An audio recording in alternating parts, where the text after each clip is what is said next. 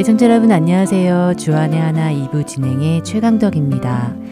어느 날 저는 퇴근길에 다른 때와 다름없이 프리웨이를 타고 집으로 향하고 있었습니다. 그런데 출발한 지 5분이나 되었을까요? 웬일인지 차가 꽉 막혀 꼼짝도 안 하는 것입니다. 사이렌 소리가 들려오고 경찰차가 숨가쁘게 달려가고 분위기가 심상치 않아 보였습니다. 아니나 다를까요? 오른쪽 차선에 차 한 대가 완전히 뒤집혀져 있는 것입니다. 그 모습을 보는데 얼마나 아찔하던지 그 안에 사람이 있을 텐데 하는 생각에 너무나 안타까웠습니다. 운전자는 어떻게 되었을까? 뒷좌석에도 사람들이 타고 있었던 것은 아닐까? 모두들 살아있어야 할 텐데 하는 생각에 기도가 절로 나오더군요. 어쩌면 그날 제가 조금 서둘러 퇴근을 하고 나왔더라면 어떻게 되었을까 하는 생각이 들었습니다. 어쩌면 저 차 안에 깔려있는 사람이 나일 수도 있었겠다는 생각에 소름이 돋았는데요. 몇 년 전에 저도 차 사고를 경험한 적이 있습니다. 꽤 큰 사고였는데요. 제 차를 완전히 폐차를 시켰을 정도였으니까요. 정말로 믿기지 않는 것은 그렇게 차가 완전히 반토막이 났음에도 불구하고 저는 어느 곳 하나 다치지 않았던 것입니다. 마주오는 차와 부딪히는 순간 영화에서처럼 화면이 정지가 되면서 아주 천천히 슬로우 비디오로 지나가더군요. 그러면서 그 순간 아, 이렇게 죽을 수도 있는 것이구나 하는 생각이 들었었습니다.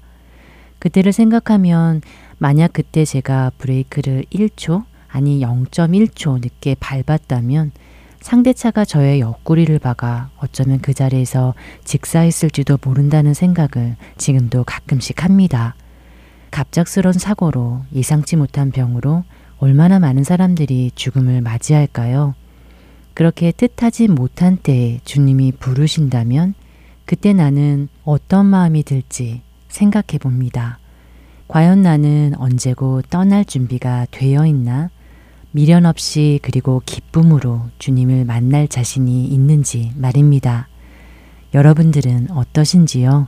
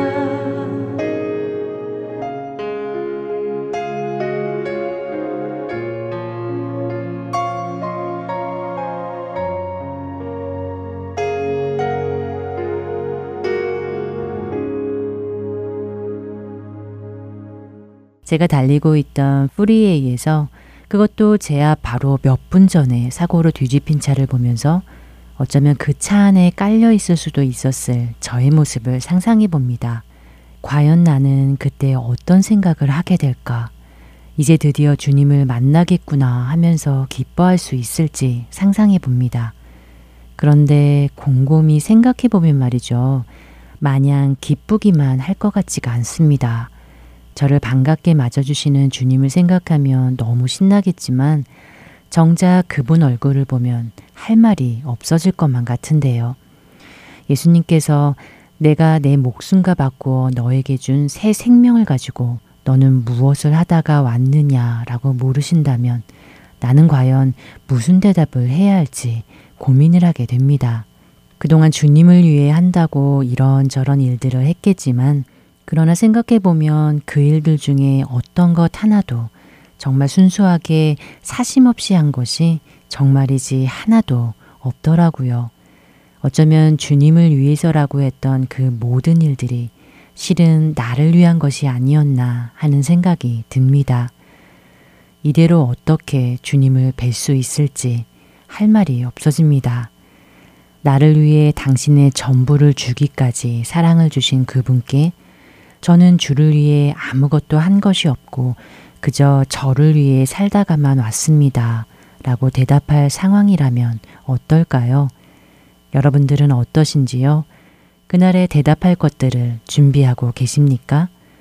그날 여러분 각자에게 주어질 주님의 그 질문에 과연 무엇라고 대답하실런지요?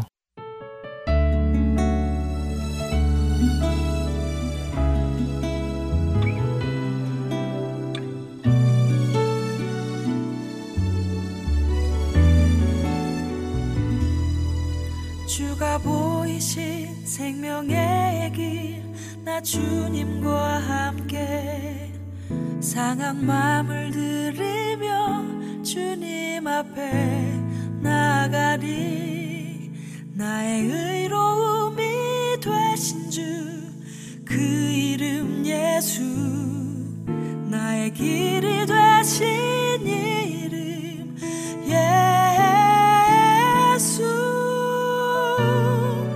주가 보이신 생명의 길 나 주님과 함께 상한 마음을 들이며 주님 앞에 나아가리 나의 의로움이 되신 주 그 이름 예수 나의 길이 되신 이름 예수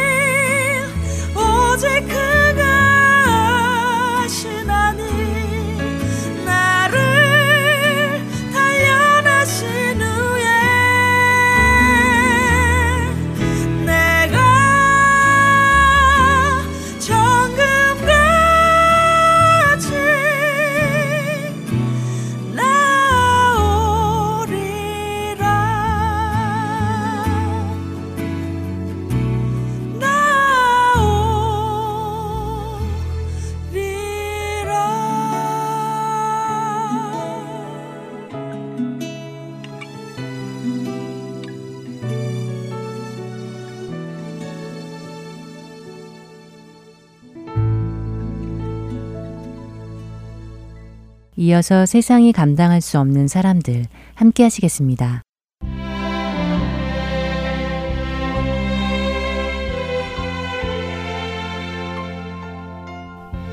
여러분 안녕하세요. 세상이 감당할 수 없는 사람들 진행의 강순규입니다.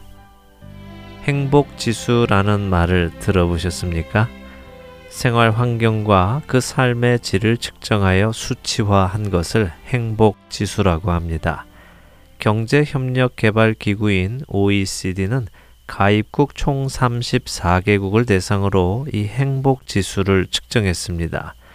과연 우리 조국 한국 사람들은 자신들이 행복하다고 느끼며 살아갈까요? 총 34개국 중 한국은 행복지수 26위를 나타냈습니다. 경제적으로는 세계 10위 안팎으로 놀라운 성장을 이루었지만 그 경제 성장이 꼭 행복을 가져다 주는 것은 아니라는 사실을 우리는 이를 통해서도 알 수 있습니다. 행복이란 무엇일까요? 사전에서 행복은 생활에서 충분한 만족과 기쁨을 느끼어 흐뭇함 또는 그런 상태라고 정의합니다. 행복의 의미가 이렇다면 여러분들은 스스로 행복하다고 느끼고 계십니까? 여러분의 생활 속에서 충분한 만족과 기쁨을 느끼시는지요? 만일 행복을 느낀다면 그 행복은 어디에서 오는 것입니까? 무엇이 여러분을 행복하게 만듭니까? 여러분의 튼튼한 사업과 직장입니까? 혹은 충분하게 저축된 재정입니까? 어쩌면 자녀들의 성공이 될 수도 있겠군요. 만일 어떤 한 남자가 나이가 40이 되어도 결혼도 하지 않고 부유하지도 않으며 늘 사람들에게 살해의 협박과 경고를 받으며 살아가고 있다면 그 사람은 행복한 사람이라고 여러분들은 말할 수 있으시겠습니까? 만일 여러분들이 그런 상황에 놓여 있었다면 여러분들은 여러분 스스로를 행복하다고 생각하시겠는지요? 오늘 여러분들에게 소개해드릴 이 사람은 이런 상황 속에서도 자신을 행복한 사람이라고 말합니다. 왜 그럴까요? 무엇이 그에게 자신이 행복한 사람이라고 생각하게 할까요? 그렇습니다. 그에 대한 대답은 오직 예수 그리스도입니다. 오늘 여러분들께 소개해드릴 세상이 감당하지 못했던 사람은 샤바즈 바티라는 파키스탄 그리스도인 형제입니다. 샤바즈 바티는 먼 옛날의 사람이 아니라 우리와 같은 시대를 살아간 사람입니다. 그는 1968년에 태어나 파키스탄 정부의 유일한 크리스찬 장관으로 살았던 사람입니다. 오늘은 여러분들과 그의 이야기를 들어보겠습니다.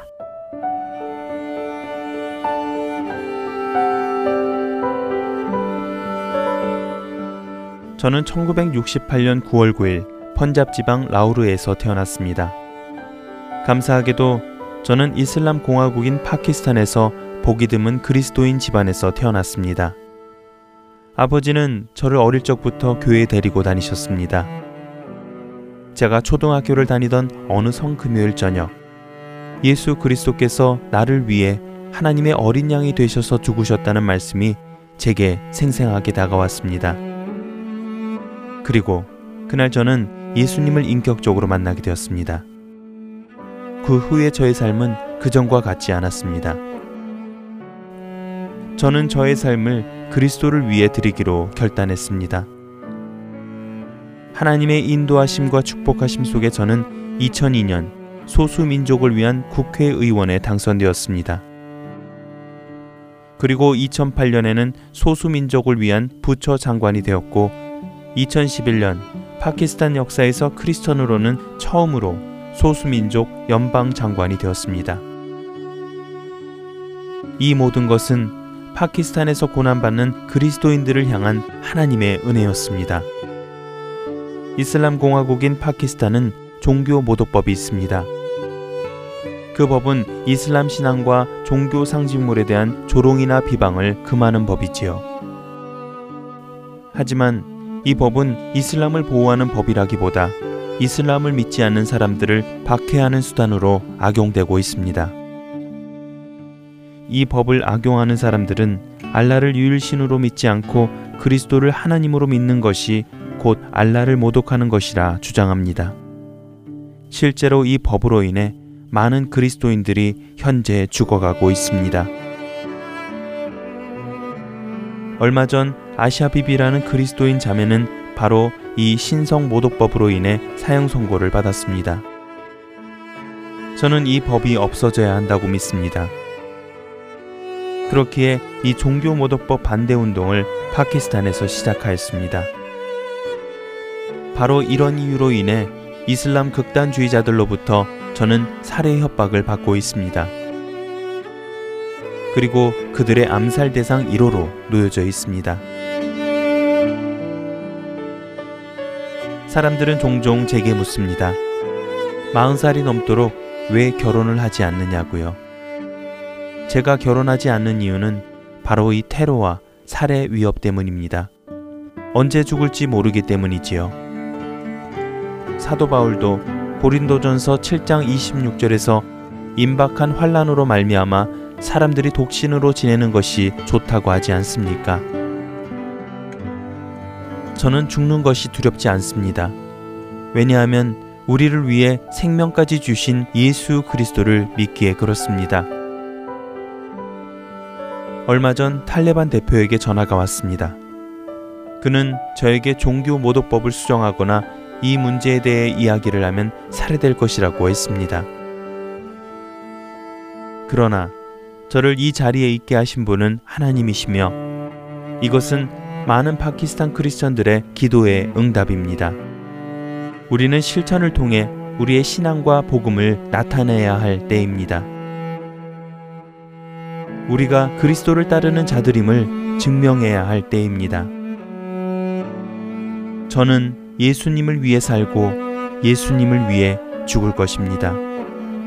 훗날 주님을 위하여 제 생명을 희생할 수 있다면 저는 행복한 사람일 것입니다.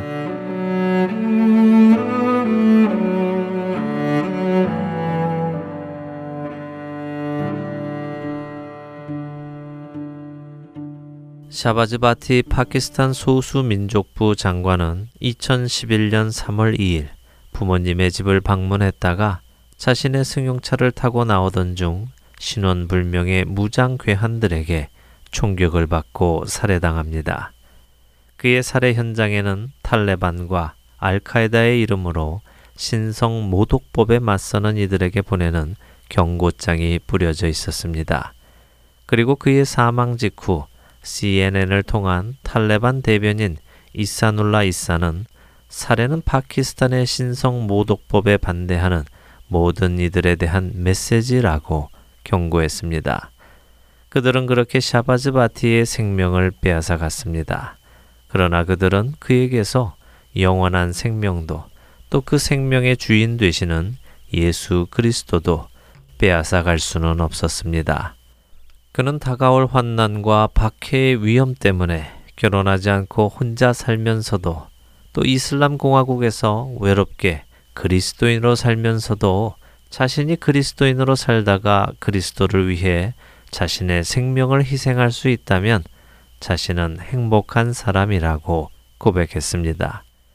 다시 한번 행복의 정의를 생각해 봅니다. 생활에서 충분한 만족과 기쁨을 느끼어 흐뭇함 또는 그런 상태. 예수를 그리스도로 자신의 삶에서 소유한 사람은 자신의 생활에서 충분한 만족과 기쁨을 느끼어 언제나 흐뭇합니다. 그리고 내게 생명 주신 그분을 위해 생명을 내어드리는 것을 영광과 기쁨으로 생각합니다. 내가 달려갈 길과 주 예수께 받은 사명, 곧 하나님의 은혜의 복음을 증언하는 일을 마치려 하면은 나의 생명조차 조금도 귀한 것으로 여기지 아니하노라. 사도행전 20장 24절의 말씀입니다. 예수를 그리스도로 소유한 사람을 세상은 감당할 수 없습니다. 세상이 감당할 수 없는 사람들 마치겠습니다.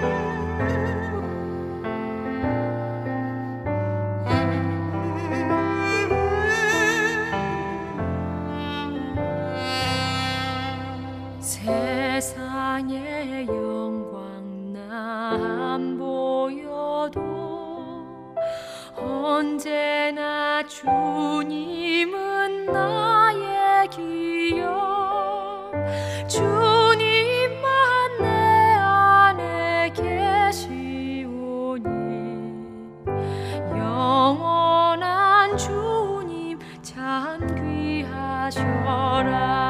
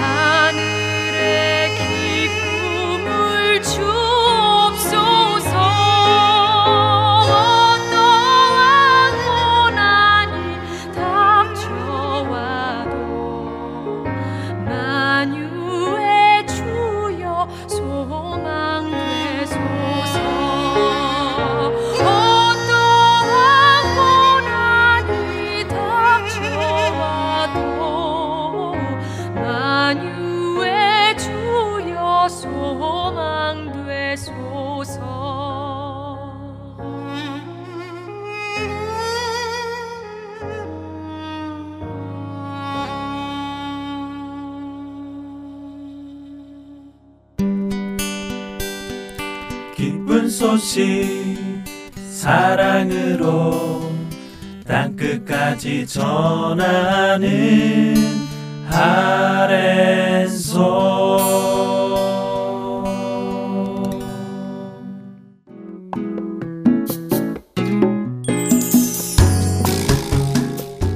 캘리포니아주 LA 동부에 위치한 선한 청지기 교회 송병주 목사께서 8월 1일부터 29일까지 5주 동안 10계명에 대해 성경 강해를 해주십니다. 성경 강해 프로그램은 주안에 하나 4부에서 만나실 수 있습니다.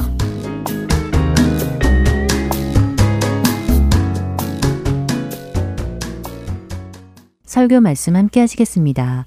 캐나다 밴쿠버 그레이스 한인교회 박진일 목사께서 요한복음 2장 19절의 말씀을 본문으로 세울 것과 무너뜨릴 것이라는 제목의 말씀 전해주십니다.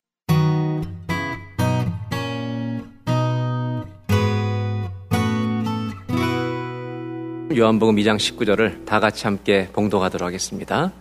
예수께서 대답하여 가라사대 너희가 이 성전을 헐라 내가 사흘 동안에 일으키리라. 다시 한 번만 읽겠습니다. 예수께서 대답하여 가라사대 너희가 이 성전을 헐라 내가 사흘 동안에 일으키리라. 오늘 이 본문은 예수님께서 요한복음 2장에 성전에서 장사하는 사람들을 다 내어 쫓으시고 성전 정결 작업을 하신 다음에 그리고 나서 예수님께서 유대인들과 대화하시면서 이 성전을 헐라 그러면 내가 3일 후에 다시 사흘 후에 다시 지으리라고 이렇게 말씀하시는 장면인데 이 얘기를 듣자마자 유대인들은 당황하기 시작합니다. 이 성전을 지금까지 얼마에 걸려서 지었냐면 46년 동안 지은 성전인데 어떻게 3일 만에 당신이 다시 짓느냐 이렇게 질문을 하고 있어요. 유대인들은 당황했어요. 지금까지 아직 완성되지도 않은 성전인데 헤롯 왕이 짓고 있는 46년 건축을 좋아했던 그리고 유대인들의 분란, 이 소요를 좀 잠잠케 하기 위해서 성전을 46년 동안 지금 지어온 이걸 허물었는데 어떻게 3일 만에 다시 짓느냐 이런 당황스러운 질문을 하게 되는 겁니다. 예수님이 누군지 모르고 무슨 말씀을 하시는지도 아직 이해하지 못하고 있는 것입니다. 저는 이 한 구절을 보면서 마음의 생각을 하나 하게 됐습니다. 예수님은 하나님도 마찬가지지만 예수님이 이 땅에서 직접 보시면서 이 땅에서 예수님이 무너뜨리고 싶은 게 있어요. 영어로 destroy. 이거는 좀 허물어버리고 싶으신 게 있어요. 그리고 예수님은 정말로 build, 짓고 싶은 게 있어요. 저는 신앙생활하면서 그런 생각을 하게 됩니다. 하나님이 무너뜨리고 싶은 것을 우리는 건축하며 살지 않나. 하나님은 그걸 무너뜨리고 싶은데 우리는 그걸 짓고 있어요. 여러분 그렇게 살면 불행입니다. 그래서 저는 오늘 말씀을 나누면서 무너뜨릴 것과 세울 것, 세울 것과 무너뜨릴 것 이것이 뭔가 성경 속에서 한번 찾아봤으면 좋겠다. 영어 성경으로 찾아보면 빌드라고 하는 단어, 그냥 건축한다는 영어 빌드만 쓰여진 것이 100번이 넘어요. 디스트로이, 깨뜨리고 파괴시킨다는 단어만 쓴 게 200번이 넘어요. 그렇다면 그거 말고도 사용되는 수없이 이 의미를 표현한 단어를 섞는다면 제 생각에는 1000개도 넘는 말들이 나올 거라고 봐요. 저는 오늘 성경을 읽으면서 다 다룰 수 없지만 하나님이 무너뜨리고 싶은 3가지, 반대로 그걸 통해서 우리에게 세우고 싶어 하시는 것 3가지. 그래서 우리는 세울 것을 잘 세워야 돼요. 하나님이 기뻐하시는 것을 세워가는, 건축하며 사는 저와 여러분들의 믿음의 여정이 되시길 바랍니다. 저는 첫 번째로 나누고 싶은 게 뭐냐, 성경에 하나님이 반드시 이것은 원하지 않는다고 정확하게 말씀하신 것들이 있는데 그 중에 하나가 창세기 11장에 나옵니다. 그게 뭐냐면 바벨탑입니다. 11장 4절 1절 말씀을 보시기 바랍니다. 또 말하되, 많은 사람들이 모여서 말합니다. 성과 대를 쌓아 대 꼭대기를 하늘에 닿게 해요. 바벨탑을 건축하는데 높게 져가지고 이 높은 탑의 높이가 하늘을 닿게 하자는 거예요. 그 목적이 뭐냐 하면 우리 이름을 내자는 것입니다. 그래서 온 지면에 흩어짐을 면하자. 바벨탑은요, 사람들의 자랑을 상징하는 탑이에요. 그런데 하나님은 이 탑을 원치 않으셨어요. 그래서 성경에 이 탑을 져서 우리 이름을 내자는 얘기를, 영어 성경을 보시면 This will make us famous, 영어로는 celebrity라는 거죠. 명성, 사람들이 내가 지나가면 하면 다 아는 거, 그런 사람이 되고 싶은 거예요. 조금 이따 얘기하겠지만 나쁜 거 아니에요. 그거 자체가 나쁜 건 아니죠. 뭐가 문제인가를 우리가 알아야 되죠. 그래서 사람들은 바벨탑을 수많은 사람들이 짓기를 원했어요. 그런데 1절 11장 9절에는 하나님은 이것을 가차없이 흩으셨다. 그 이름은 바벨이라, 언어를 혼잡히 하셔서 건축이 안 되게 만드셨어요. 그래서 여호와께서 거기서 그들을 지면에 흩으셨더라. 하나님은 바벨탑이 세워지는 것을 원치 않으세요. 저는 이 바벨탑이 상징하는 바가 뭐냐, 우리의 자랑이라고 생각해요. 우리는 자랑을 엄청나게 잘해요. 한번 따라 하실까요? 교만은 아무리 해도 지치지 않는다. 이 끊임없이 샘솟듯이 지칠 줄 모르고 솟아나는 자랑과 교만의 열망, 이 샘물은 언제 끊어질까? 제 생각에는 죽으면 끊어질 것 같아요. 근데 믿음은 지쳐요. 이 비밀을 아십니까? 믿음은 지치는데 교만은 안 지쳐요. 저는 감사해요. 믿음은요, 기도해야만 계속 갈 수 있어요. 내 힘으로는 믿음이 지켜지지 않아요. 하나님이 바벨탑 세우는 것을 싫어하셔서 바벨탑을 가차없이 무너뜨리셨다. 교만과 자랑과 헛된 것을 다 무너뜨리세요. 그러니까 우리는 신앙생활하면서 이런 것들을 건축하면 안 돼요. 이런 게 내 안에 건축되려면 기초를 잘라버려야 돼요. 저와 여러분들이 이번 한 주 동안 교만을 보는 눈이 활짝 열리기를 바랍니다. 교만의 씨가 자랄 때 그냥 입술을 딱 닫아버리세요. 바벨탑은 하나님이 무너뜨리셨어요. 그렇다면 하나님이 원하시는 게, 세우시길 원하시는 것은 뭐냐 이거예요. 바벨탑의 성경을 놓고 구조적으로 보면 바벨탑은 수많은 사람들이 모여서 그걸 지어요. 큰 도시를 이루죠. 근데 바벨탑의 앞뒤에는 한 사람의 얘기만 나와요. 바벨탑 앞에는 창세기 6장부터 9장까지 노아 얘기만 나와요. 바벨탑이 끝나면 아브라함 얘기만 나와요. 이게 대조를 해보면요, 바벨탑은 many people, 앞뒤로 just one person. 그래서 one person이, 두 사람의 one person이 바벨탑을 무너뜨리고 있어요. 구조적으로 그렇다는 거예요. 노아는 어떤 사람이에요? 하나님이 노아한테 이렇게 얘기했어요. Build the ark, 방주를 건축하라 그랬어요. 여러분 뜬금없는 소리를 들었어요. 방주를 지래요, 비를 많이 낸다고. 이 말을 받고 노아는 고민하다가 그 말씀을 받아들였어요. 결단을 해야 돼요. 짓느냐 마느냐. 그 노아가 방주를 지을 때 사람들은 웃었어요.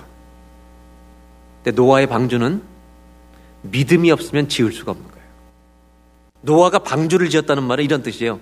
믿음을 건축했다는 말이에요. 그리고 그 사람만 살아요. 아브라함도 마찬가지예요. 아브라함은요, 하나님 말씀을 딱 듣고 고향을 떠나요. 바벨탑을 무너뜨리는 걸 보면서 하나님 우리에게 이렇게 얘기해요. 이 땅에는 많은 사람들이 가는 길이 있고 외롭게 가는 길이 있을 수 있는데, 넓은 길이 있고 좁은 길이 있는데, 믿음이라고 하는 것은 좁은 길을 가는 거다. 모든 세상 사람들이 안 가도 하나님의 말씀이 있는 것을 쫓아가는 게 믿음이라는 거예요. 여러분, 성공하는 것 하는 것 자체가 나쁜 거 아닙니다. 뭐가 문제예요? 성공이라고 하는 것이 내 인생의 최우선의 목표가 될 때 하나님의 말씀의 원칙을 어기고 그 길을 가는 것 때문에 문제가 되는 거예요. 전 우리 자녀들이 믿음의 원칙을 지키고 이 세상에서 침투해서 아주 좋은 자리에 올라가기를 축원합니다.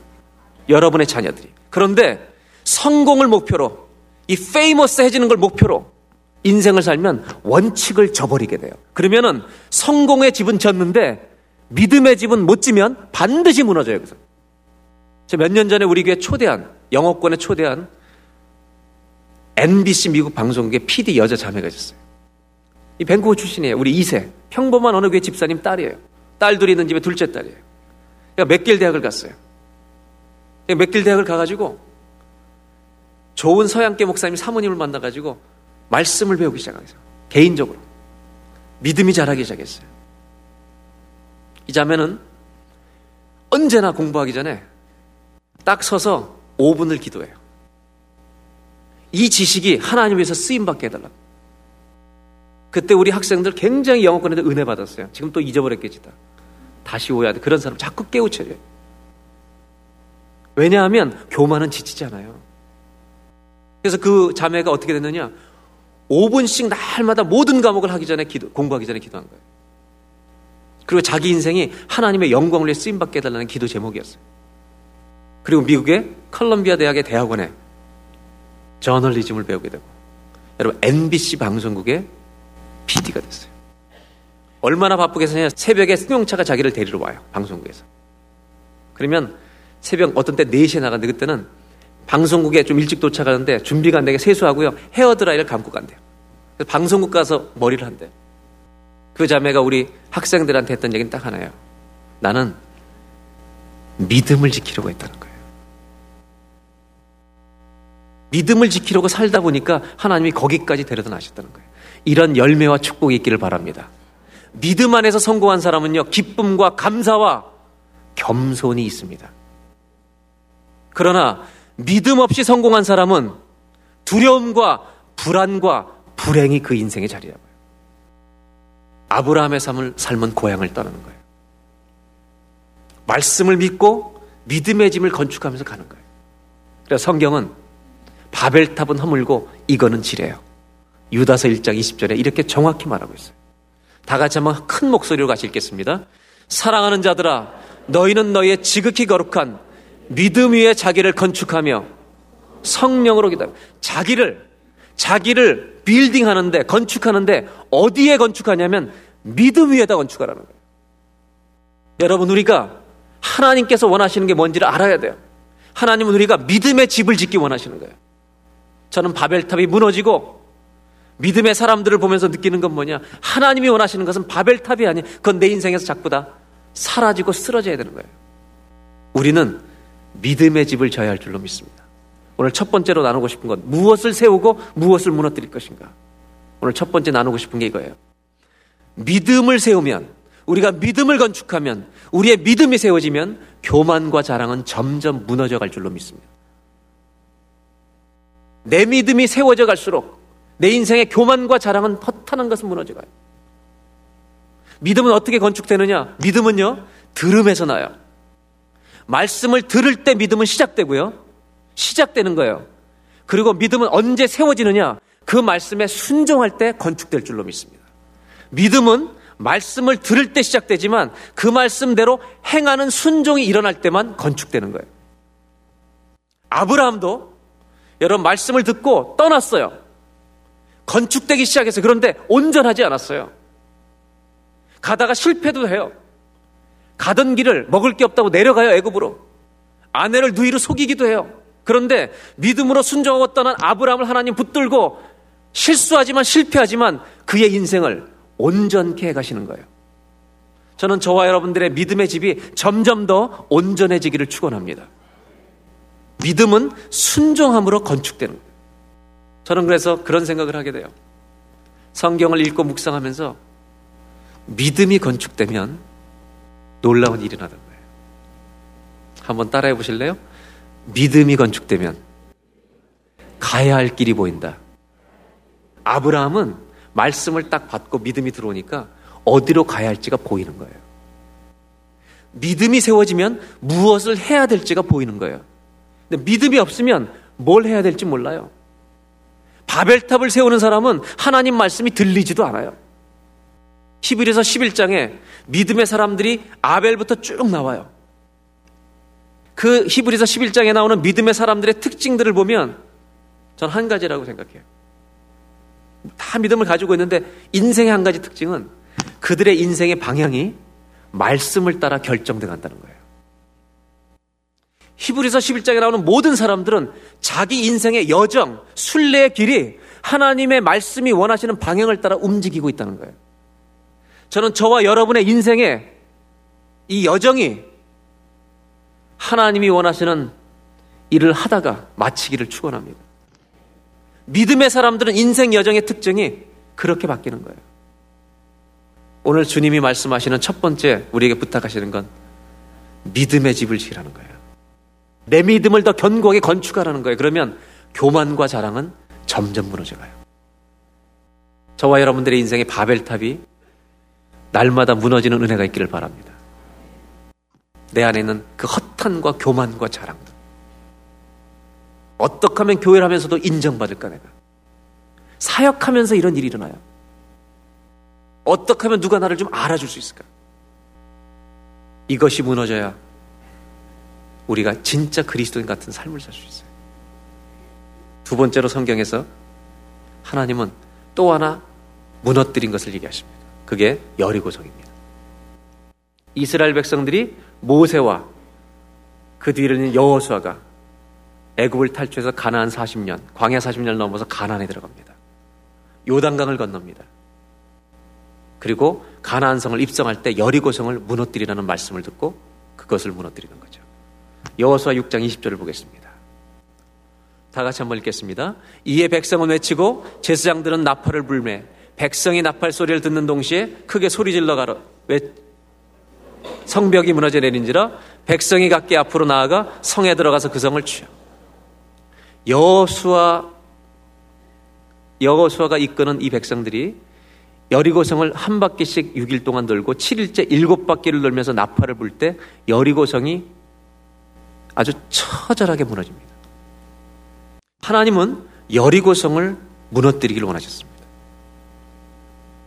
왜 그럴까요? 어느 정도로 무너뜨리기를 원하셨으면 그 다음에 6장 24절에 바로 이렇게 말씀하십니다. 하나님께서 여호수아에게 경고하시는 거예요. 여리고성을 무너뜨렸는데 여호수아가 그때 맹세로 우리를 경계하여 그러는데 하나님이 주신 말씀이에요. 이 여리고성을 누구든지 일어나서 다시 건축하는 자, 하나님이 무너뜨린 이 성을 여기에서 다시 건축하는 자는 여호와 앞에서 저주를 받을 것이라, 그 기초를 쌓을 때 첫째 아들을 잃게 될 것이고 문을 세울 때는 막내를 잃어버릴 거라. 영어 성경을 보세요. 노란 글씨만 보시면 돼. Anyone who tries to rebuild, 다시 건축하려고 하는 사람, The town of Jericho예요.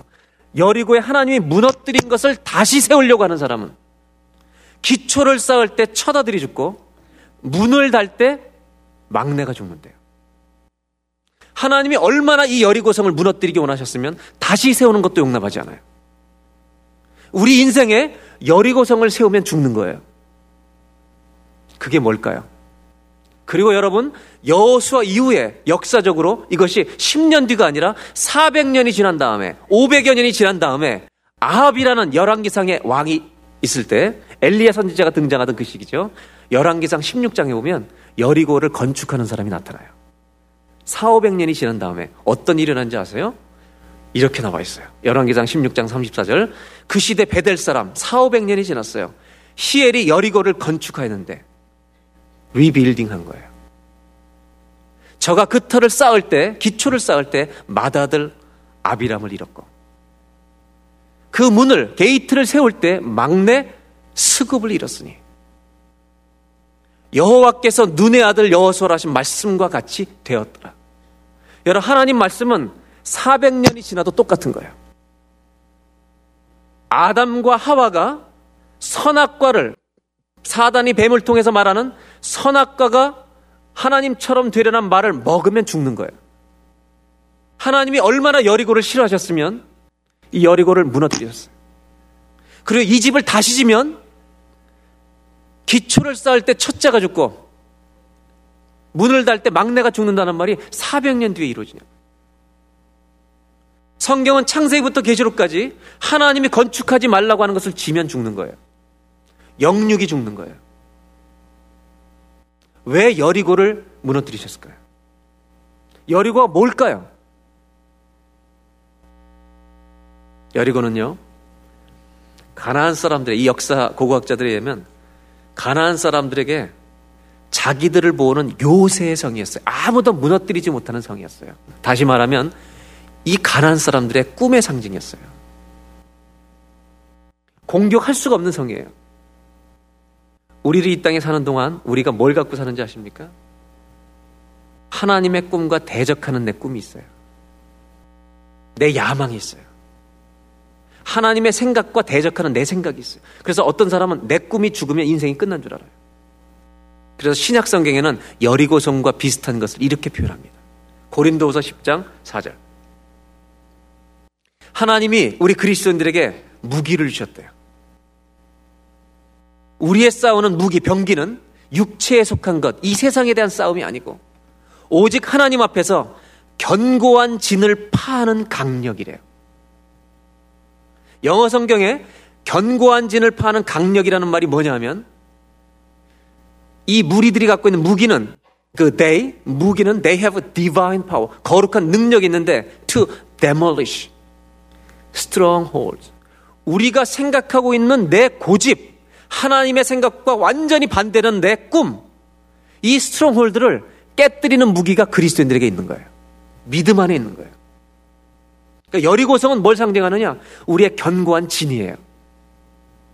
이 야망을 가지고 살고 싶은 거예요. 이게 무너지면 내 인생 끝났다고 생각하는 거죠. 하나님의 생각과 내 생각이 다른 거죠. 그러니까 여리고성으로 돌아가면 이런 얘기예요. 여리고 사람들은 이것이 자기들의, 그 도시 사람들의 꿈이에요. 소망의 상징이에요. 근데 하나님의 꿈은 뭐냐? 믿음으로 순례길을 걸어온 사람들이 순종함으로 이 여리고성을 무너뜨리고 가나안 땅을 하나님의 믿음의 땅이 되게 하는 거예요. 이걸 아셔야 돼요. 여리고가 무너진 것은 한 번의 순종이 아니에요. 모세는 들어오지도 못했어요. 애굽에서 탈출해서, 여러분, 여리고성을 점령하기까지는 요단강을 건넜어요. 언약궤를 맨 사람들이 요단강에 발을 담그면 요단강 물이 멈춘대요. 그 말씀을 믿고 가버린 거예요. 무슨 얘기냐면 애굽에서부터 여리고성이 무너질 때까지는요, 수천 수만 번의 순종이 이어진 거예요. 잘 들으세요, 여러분. 우리 인생 믿음의 길은 한 번의 순종이 아니라 수천 번의 순종으로 이어져야 될 줄로 믿습니다. 순종하면 어떤 일이 일어나는지 아세요? 여리고를 놓고 얘기할게요. 여리고를 향한 사람들의 소망과 꿈이 있어서 이건 여리고가 지켜지는 거예요. 근데 하나님의 꿈은 여리고를 무너뜨리는 거예요. 이 세상에는 사람의 꿈과 하나님의 꿈에 충돌할 때가 있어요. 내 생각과 하나님의 꿈이, 하나님의 생각이 다를 때는 불행이에요. 여리고성에 대한 두 마음이죠. 여러분, 여러분의 자녀들이 닥터가 되기를 원하고 의사가 되기를 원하는데 사자는 똑같은데 목자로 바뀌면 쓰러지는 사람 많아요. 얘가 의사들인데 그 의자가, 사자는 그냥 놔두고 선교로 바뀌면 기절합니다. 예수 믿는 부모들이 기절해요. 닥터나 러이어나 엔지니어나 패스터나 다 어쩌 돌림인데 뭘 그렇게 달라. 그게 미셔너리만 좀 다르지. 발음하기도 좀 어렵고. 많은 사람들 마음 안에 예수를 믿는다고 하면서도요, 내 자식 닥터 되는 건 다 좋아해도 패스터 되는 건 눈물로 말려요. 하나님의 꿈이 내 견고한 진 때문에 이루어지질 않아요. 다 다 목사 만들라는 얘기 아니라니까요. 의사 가고 싶은 애들 가게 하라는 거예요. 자기가 정말 믿음 안에서. 그런데 동기를 바꾸라는 거예요. 성공하려고 하지 말라는 거예요. 하나님을 위한 의사가 되면 돼요. 하나님을 위한 변호사가 되면 돼요. 그건 아멘이 되죠. 한번 따라 하실까요? 의사나 목사나 주 안에서 똑같아지기를 바라노라. 아멘. 그래도 여러분 마음에는 의사지. 여리고성을 무너뜨린다, 견고한 지는 무너뜨린다가 이거죠. 내 꿈을 건축하지 말고 하나님의 꿈을 건축하라는 거예요. 내 꿈은 무너지기를 축원합니다. 사단의 괴계, 견고한 지는 무너지기를 축원합니다. 내 인생에 하나님의 꿈이 건축되는 사람이 되기를 바랍니다. 저는 생각하기를 어떻게 우리가 선택해야 될 것인가. 두 번째로 나누고 싶은 주제는 이거예요. 하나님의 꿈을 건축하면 사람의 꿈은 무너질 줄로 믿습니다. 우리가 하나님의 꿈을 건축하기 시작하면 사람의 꿈은 무너지는 거예요. 이거를 건축하는 사람이 돼야 돼요. 전 예수를 믿는 사람이 그리스도인이 된다면 반드시 일어나야 되는 변화가 있는데 그게 뭐냐? 꿈의 전환이 일어나야 돼요. 인생의 꿈의 전환이 일어나야 돼요. 한번 따라 하실래요? 그리스도인은 꿈이 바뀌어야 된다. 직업이 바뀌는 게 아니에요. 안 바뀌어도 돼요. 그런데 그 직업을 통해서 내 꿈이 아니라 하나님의 꿈이 이루어지기를 바라는 소망으로 바뀌어져야 돼요. 마지막으로 한 가지만 더 잠깐 나누겠습니다. 요한복음 2장 19절로 갑니다. 아까 처음 읽은 말씀이에요. 다 같이 읽겠습니다. 예수께서 대답하여 가라사대. 이 말을 예수님이 왜 하시는지를 유대인들은 몰랐어요. 그래서 유대인들은 뭐라 그러냐면 46년 동안 지은 걸 이걸 허물는데 네가 어떻게 3일 만에 짓느냐. 아주 두 가지 중요한 의미가 따로 있어요. 여기. 유대인들은 46년 동안 지은 빌딩을 너희가 어떻게 네가 3일 만에 네가 누군데 예수 네가 누군데 3일 만에 짓냐 이거예요. 그러니까 예수를 모른다는 의미가 여기 있는 거예요. 또 한 가지 중요한 게 있어요. 예수님은 성전 진짜 빌딩을 말씀하신 게 아니에요. 여기서 이게 굉장히 중요한 말씀이에요. 여기서 이 성전을 헐라 라고 했을 때 46년 된 성전을 헐라라는 말만 하고 있는 게 아니에요. 예수님은 예수님이 누군지 모르는 사람은요 예수를 죽여요. 하나님이 누군지 모르는 사람은 교회를 다녀도 하나님을 죽여요. 예수님이 하신 말씀이 뭔지 아세요? 내가 성전이라는 거예요. 내가 하나님의 아들로 이 땅에 왔다는 거예요. 내가 십자가를 지면 이제 구약시대 예배는 끝나고 나를 통해 주님을 만나는 역사가 열린다는 거예요. 그래서 예수님이 돌아가실 때 성전에 지성소 성소를 가는 휘장이 찢어져 버린 거예요. 그래서 뭐라고 예수님이 말씀하시는지 아세요? 너희들은 성전 정결 작업을 다 하신 다음에 너희들은 예수 그리스도가 누군지 하나님이 왔는데도 모르고 있다는 거예요. 그래서 너희들은 이 몸을 십자가에 못 박아 죽여버릴 거라는 거예요. 내 몸을 헐어 죽여라. 나는 사흘 만에 일으키리라 부활하리라는 말이에요. 무슨 말인지 아시겠어요? 예수를 알아보지 못하는 사람은 믿음의 집을 질 수도 없어요. 하나님의 꿈을 꿀 수도 없어요. 성경은 뭘 얘기하느냐? 교회를 다니는 사람들에게 얘기하는 거예요. 예수님을 만나지 못하고 예수님을 체험하지 못하고 예수님을 하나님의 아들로 받아들이지 못하고 하는 종교 생활은 무너져야 된다는 거예요. 그러니까 예수님은 뭘 원하는지 아세요? 진짜 예배자를 원하시는 거예요. 우리 인생에 하나님을 정말로 예배하는 예배가 건축되기를 원하는 거예요. 그래서 엘리야에 보면 엘리야가 굉장히 중요한 걸 해요. 여리고를 다시 지어서 망한 사람도 있지만요. 이걸 다시 건축해서 승리한 사람이 있어요. 열왕기상 18장 30절을 보세요. 바알 선지자와 엘리야가 대결을 할 때입니다. 바알 선지자 450명과 다른 선지자들이 모여서 아침부터 저녁까지 불을 내려달라고 몸을 헤하면서 피를 흘리면서 하지만 아무것도 응답도 없어요. 그런데 엘리야가 모든 백성을 향하여 이르되 내게로 가까이 오라. 백성이 다 저에게 가까이 오매 저가 무너진 여호와의 단을 수축하되. 여러분 저는 이거를 우리가 눈물로 읽어야 된다고 생각해요. 왜? 무너진 여호와의 단을 수축하라는 거예요. 이게 무슨 말인지 아세요? 교회를 다니는 수없이 많은 사람들 가운데 몸은 와 있지만 진짜 예배를 드리지 않는 사람들이 너무 많다는 거예요. 예배가 무너진 사람이 너무 많다는 거예요. 이 예배의 소중함을 모르고 예배를 드리는 사람이 너무 많다는 거예요. 주일날 예배를 가야만 안심이 되는 종교성은 생겼는데 예배 중에 예수님을 만나지를 못하는 거예요. 하나님 뵙는 기쁨이 없는 거예요. 무너진다는 수축했어요. 엘리야가 수축했을 때 어떤 일이 일어나냐, 하나님의 불이 거기 임한 거예요.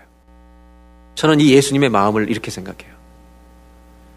기독교에서 종교는 무너져야 돼요. 예수님이 높아지셔야 돼요. 껍데기는 무너져야 돼요. 여러분, 진짜가 오면 가짜는 드러나는 거예요. 아벨이 예배를 드리면 가인의 예배는 죽는 거예요. 예수님이 하신 말씀이 뭔지 아세요? 너희들은 예수가 누군지도 모르고 이 성전을 지킨다 이거예요. 헐어버려, 내가 지을게. 예수님은 진짜 예배를 회복시켜주고 싶은 거예요. 그래서 예수님은 예배하는 자를 찾으신대요. 요한복음 4장에 가면. 오늘 저는 여러분들과 나누고 싶은 마지막 주제가 있어요. 예배가 세워지면 어떤 일이 일어나는지 아세요? 엘리야가 제단을 다시 수축하니까 어떤 일이 일어나는지 아세요? 우상이 무너지는 거예요. 우리가 예배를 제대로 드리면 내 인생에 은밀하게 하나님보다 더 중요하게 여기던 영적 우상들이 다 쓰러질 줄로 믿습니다. 언약궤가 가면 다곤 신상은 무너지는 거예요. 예수가 내 인생에 높아지면 내가 예수보다 높아졌던 모든 것들은 쓰러지는 거예요. 부활의 신앙을 붙들면 두려움이 쓰러지는 거예요. 저는 정말 오늘 우리 교회가, 이 기독교가, 교회를 출석하고 있는 우리 수많은 이 땅의 교인들이 무너진 예배를 세워졌으면 좋겠어요. 참된 예배를 드리면 좋겠어요. 참된 예배는 적어도 세 가지의 조건이 있어야 돼요. 하나가 뭐냐? 여러분, 예배를 생명처럼 소중하게 여겨야 돼요. 몸이 피곤하면 빠지고 바쁘면 빠지고 그 사람은 예배가 아니라 종교 생활하는 거예요. 하나님의 전에 들어올 때 주님 만날 기대도 없어. 예배의 참된 예배를 회복하는 가장 중요한 것은요, 예배의 생명력. 정말로 생명처럼 소중한 마음으로 주 앞에 나오는 저와 여러분들이 되시길 바라요. 그것이 진실한 예배를 회복하는 거예요. 세우는 거예요. 두 번째는요, 하나님 앞에 예배 드려 나올 때 진실함으로 나와야 돼요. 형식으로 나오는 건 다 종교예요. 그래서 하나님의 단을 쌓을 때 구약시대는 자연석으로 제단을 쌓으래요. 자연석으로 쌓으래요. 돌을 깎은 걸 쓰지 말래요. 다듬은 돌을 쓰지 말래요. 있는 대로 돌을 쓰라는 거예요. 우리가 있는 모습으로 진실하게 주 앞에 나와서 드리는 예배가 참된 예배라는 거예요. 또 한 가지 중요한 건 뭐냐? 참 중요한 거예요. 예배를 통해서 내가 바뀌기를 사모해야 돼요. 진정한 예배는 사모함이 있어야 돼요. 예배를 집에서 떠날 때부터 사모함이 있고요. 이전에 예배드리기 전에 앉아서 기도할 때 사모함이 있어야 돼요. 기도할 때, 찬양할 때, 찬양곡을 부를 때마다 사모함이 있어야 돼요. 이것이 회복될 때 여러분, 내가 예배가 살아나면요, 내가 붙들고 있는 하나님보다 귀하게 여기는 우상들은 다 깨집니다. 우리가 우리 우상이 얼마나 많은지 알아요? 저와 여러분들 안에 은밀한 우상들이 얼마나 많은지 알아요? 주의 일을 하면서도 내가 높아지고 싶은 우상. 예수님에게 초점이 있는 게 아니라 돈에 초점이 있어서 돈을 벌기 위해서 주님이 도구가 되었으면 좋겠다는 돈의 우상. 참된 예배를 회복하는 저와 여러분 되시길 바랍니다. 세 가지. 믿음이 세워지면 세워질수록 교만과 자랑은 죽어갑니다. 두 번째로, 하나님의 꿈이 내 인생에 건축되면 사람의 꿈은 무너집니다. 마지막으로, 예배가 세워지면 우상이 무너질 줄로 믿습니다. 그런 은혜가 있기를 바랍니다.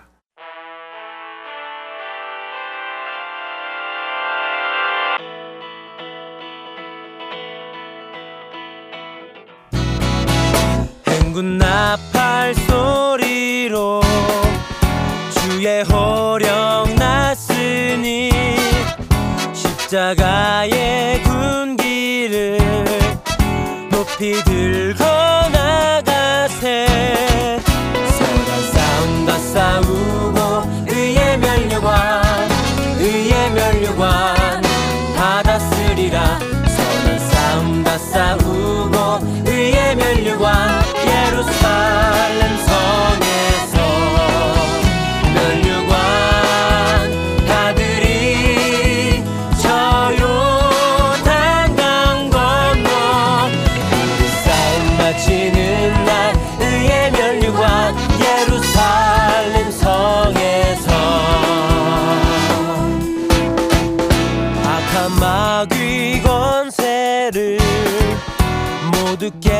잃어버리고 승리하신 주님과 승전가를 부르세. 서로 싸운다 싸우고 의의 면류관 다 다스리라. 서로 싸운다 싸우고 의의 면류관 예루살렘 성에서 면류관 아들이 저 요단강 건너 싸움 마치는 날 의의 면류관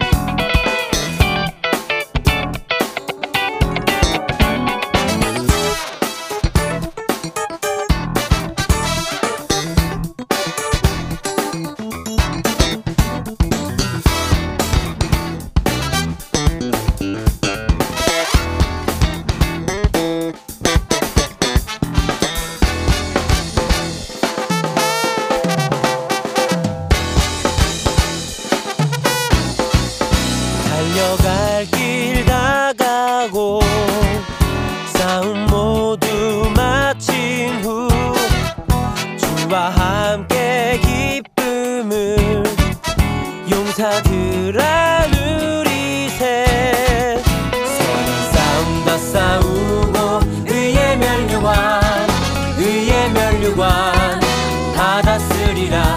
서로 싸운다 싸우고 의의 면류관 예루살렘 성에서 면류관 가들이 저 요단강 건너 싸움 마치는 날 의의 면류관 예루살렘 성에서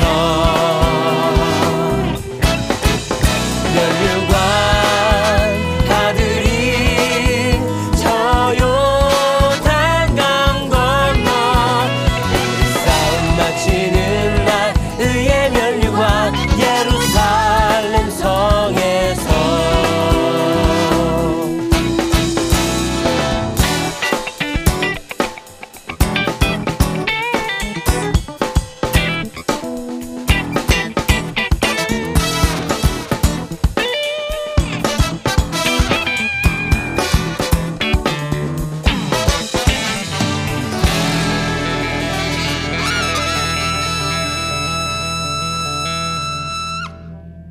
우리는 많은 일들을 하며 그것이 주님을 위한 것이라고 말을 합니다. 성가대 봉사를 하고 예배에 반주를 하고 주일학교 교사를 하고 음식으로 섬기는 봉사를 하면서 말입니다. 물론 이 모든 봉사가 귀한 일입니다. 그러나 간혹 우리는 이 일들을 하고 있는 나 자신의 깊은 내면을 들여다볼 필요가 있습니다. 정말로 이 일들이 진정으로 주님을 위한 일이라고 말할 수 있을지 말입니다. 하나님을 찬양하고 있는 것이 아니라 노래를 부르고 있는 나를 찬양하고 있지는 않은지, 진심으로 남을 섬기기 위한 음식이 아닌 나의 솜씨를 드러내고 싶은 것은 아닌지, 영혼을 향한 그리스도의 사랑으로 아이들을 가르치고 있는 것이 아니라 무언가 내가 주님을 위한 일을 하고 있다는 만족감을 위한 것은 아닌지 말입니다. 내 안에 그리스도에 대한 감격이 없는데, 감사가 넘쳐나지 않은데 이 모든 행위가 무슨 소용이 있을까요? 주님과의 교제 없이 나의 의를 위한 것이라면 그 어떤 봉사도 그 어떤 헌신도 소용이 없습니다. 그날에 과연 주님께 이것들을 내놓을 수 있을런지요? 그러나 너는 모든 일에 신중하여 고난을 받으며 전도자의 일을 하며 내 직무를 다하라. 전제와 같이 내가 벌써 부어지고 나의 떠날 시각이 가까웠도다. 나는 선한 싸움을 싸우고 나의 달려갈 길을 마치고 믿음을 지켰으니 이제 후로는 나를 위하여 의의 면류관이 예비되었으므로 주 곧 의로우신 재판장이 그날에 내게 주실 것이며 내게만 아니라 주의 나타나심을 사모하는 모든 자에게도니라. 디모데후서 4장 5절에서 8절의 말씀입니다. 죽음을 앞에 둔 인생의 끝자락에서 나는 선한 싸움을 다 싸웠고 나의 달려갈 길을 다 마쳤으며 믿음을 지켰노라고 말하는 바울. 그 담대한 고백에 어떻게 예수 그리스도가 아닌 나의 의가 나타날 수 있을까요? 이렇게 당당하고 자신있게 말할 수 있는 바울이 너무나 부럽습니다. 우리도 마지막 순간에 주님 앞에서 이런 고백을 자신있게 할 수 있다면 얼마나 좋을까요? 그는 자신에게 맡겨진 인생의 경주를 잘 치루었기 때문에 주님을 만나는 그날을 기뻐하며 기다렸을 것입니다. 주님께서 주실 그 면류관을 바라보면서 말입니다. 만일 여러분과 제가 우리에게 맡겨진 경주를 힘껏 치르고 그날을 맞는다면 우리 역시 사도 바울처럼 기쁘고 들뜬 마음으로 그날을 맞이하지 않겠습니까? 주의 나타내심을 사모하는 모든 자에게 그 상을 주실 것이라고 성경은 말씀하시니까요. 하지만 우리에게 맡겨진 그 경주를 진정으로 최선을 다해 치르지 못한다면 우리는 그날 주님께로부터 책망을 받을 수도 있을 것입니다. 그날은 반드시 올 것입니다. 어느 누구도 피해갈 수 없습니다. 여러분은 그날을 생각하고 계십니까? 그날을 위해 이 땅에서 준비하고 계시는지요? 주님이 부르시면 언제라도 떠날 준비가 되어 있는 사람, 주님 뵐 그날을 손꼽아 기다리는 사람, 그런 우리 모두가 되기를 바랍니다. 비록 지금 이 땅에 살아가고 있지만 우리는 이 땅을 위한 삶이 아니라 주님과 살게 될 영원한 하늘나라를 위해 살아가고 또 그날을 준비하며 사는 사람들이니까요.